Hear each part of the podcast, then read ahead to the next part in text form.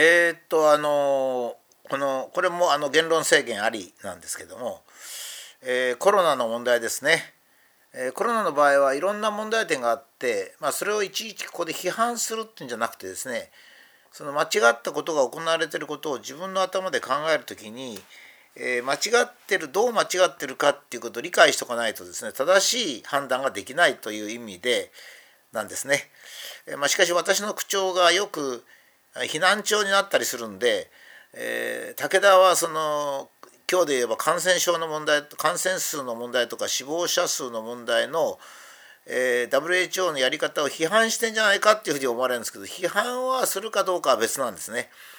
自分私が考えている感染者数と私が考えている死亡者数と違うということであってですね、まあ、どちらが正しいかっていうのは、まあ、よくよく今後ですね歴史が証明してくれるもしくは科学の進歩が証明してくれると思うんですね。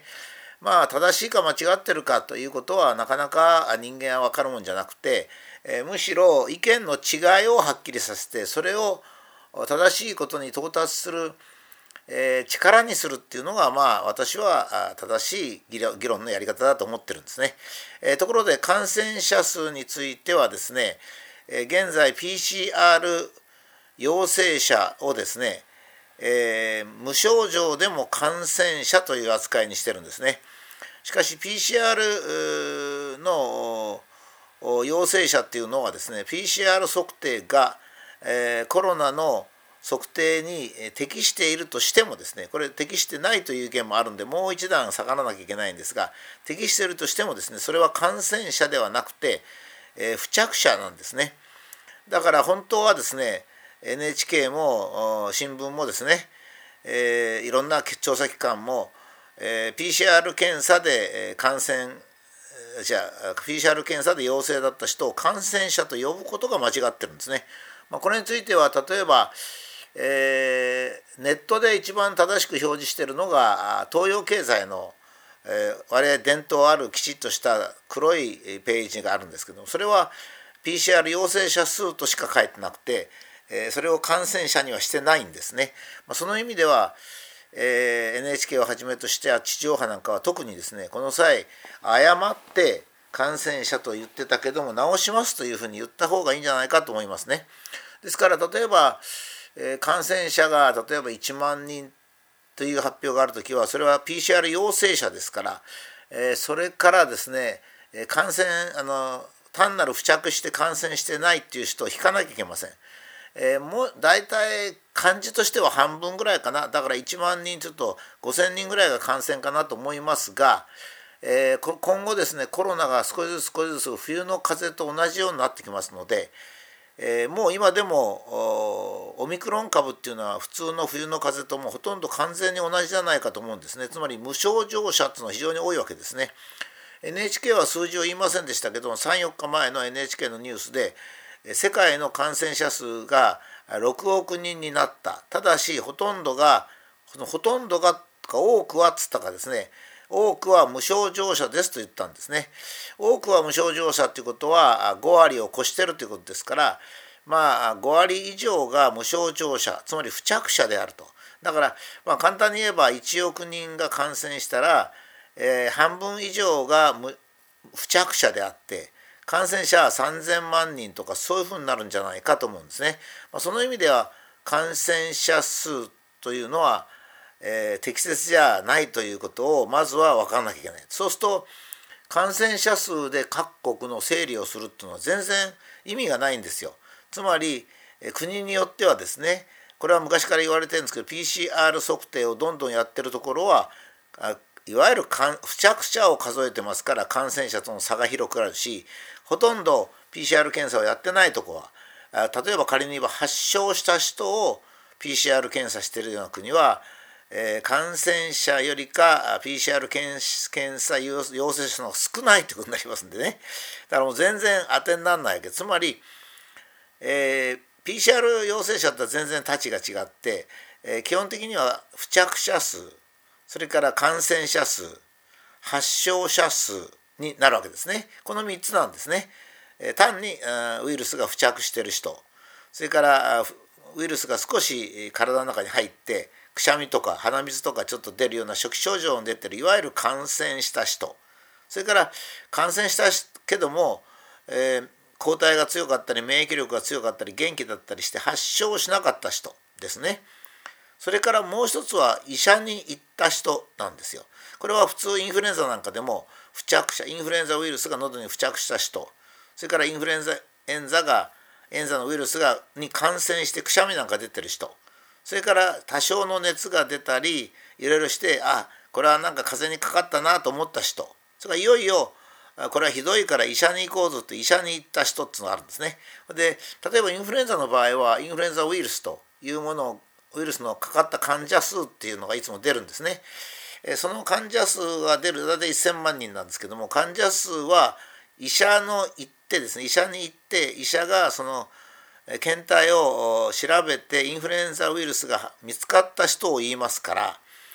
だからそれそれよりかさらに少ないんですね。ですからそういうものと現在のコロナの感染者数を比較できないっていう点が辛いんですね。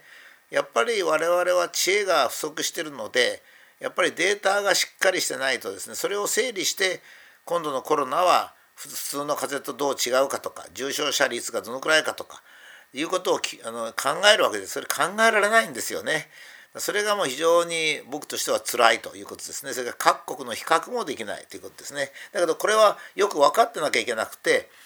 私が1年半ぐらい前からもう感染者数の整理をやめたのはもともと間違ってる数字で整理をするとまたそれで間違うんですね人間は。ということでそれから死亡者数はもっと奇妙で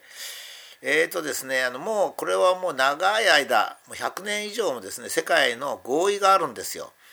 今度その合意をですね医学会とか医師会が何であの間違あの違ったものを認めたかっていう経過がよくわからないんですけれども、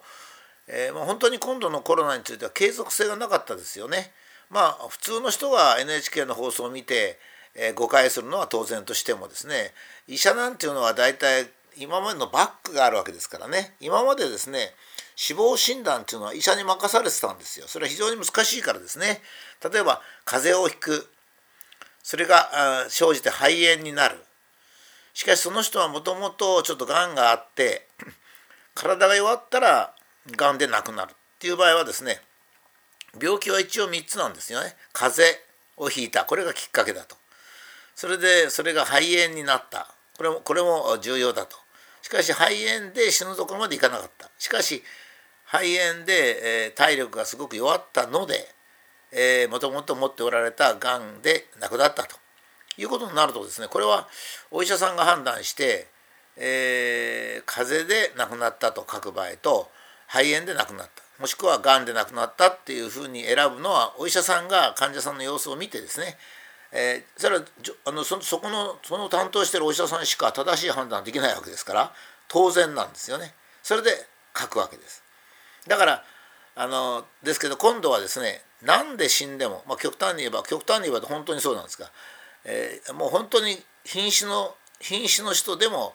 コロナにかかったらコロナで死ななくてもコロナが体に付着してたらつまり死体死体の喉とか鼻を検査してですね失礼な話ですけど死体の喉とか鼻を検査してそこからコロナウイルスが検出 PCR で検出されればコロナの死ということになるわけですね。例えば交通事故でほとんど死んだ状態で病院に担ぎ込まれても病院はそれを PCR 検査をしてですね僕はこの前入院したんでそういう時の PCR 検査の状態をあの体験したんですけどもひどいもんでしたよ。もう人間扱いじゃなかったですね。で、まあ、僕は意識ありましたけどえそれであのコロナが少しでもついてればコロナが死因だというふうに、え書くということを WHO が2000僕の記憶では2020年の3月頃決めて日本の医師会はそれを2020年の6月に採用したと思うんですね。しかしこれはもう非常におかしくて何でおかしいかって言ったら従来の死亡診断というのを覆す意味がないってことですね。だからもうもう一つはですねあの死亡診断を覆す必要があるもしくは、えコロナを防ぐために、えー、とにかくコロナに付着して死んだら交通事故で死んでもコロナで死んだっていうふうにしたいということであれば2つ示せばいいんですよね。コロナの死亡とそれ一般的なコロナの死亡これはね今までもやられてるんです例えばインフルエンザでも超過死亡っていう概念があってですねこれはインフルエンザが元で死んだ人をどうするかっていうんで医者が例えばインフルエンザで亡くなった人とインフルエンザが別の病気をこの発生させて死んだ人との間の区別あの両方統計取るために直接的にインフルエンザで亡くなった方とそれからインフルエンザが元で亡くなった方と2つ表示してるんですね。これはなかなか分かりやすいんですよ。だからせめてそれにすべきだったと思うんですね。だ今みたいに交通事故で死んでも亡くなった人の死体の検査をして PCR で陽性だつまり付着してればコロナで死亡するということをやりますとね分かんなくなっちゃうんですよ。今具体的に分かんないのは子供にワクチンを打とうとしてますがその時子供はですねまだ日本の子供はえー、20歳以上で10人とか20人しか亡くなってないんですねコロナでは。しかしその10人とか20人私が一人一人を調べるとほとんど別の病気なんですよ。ただその時偶然にあの コロナのウイルスが喉についてたっていうだけなんですね。ですから本当に子どもにどのくらいの危険性があるのでワクチンを打つべきかどうかっていうことを考えることもできないということですね。まず今日はその基礎的ですけどもその話をいたしました。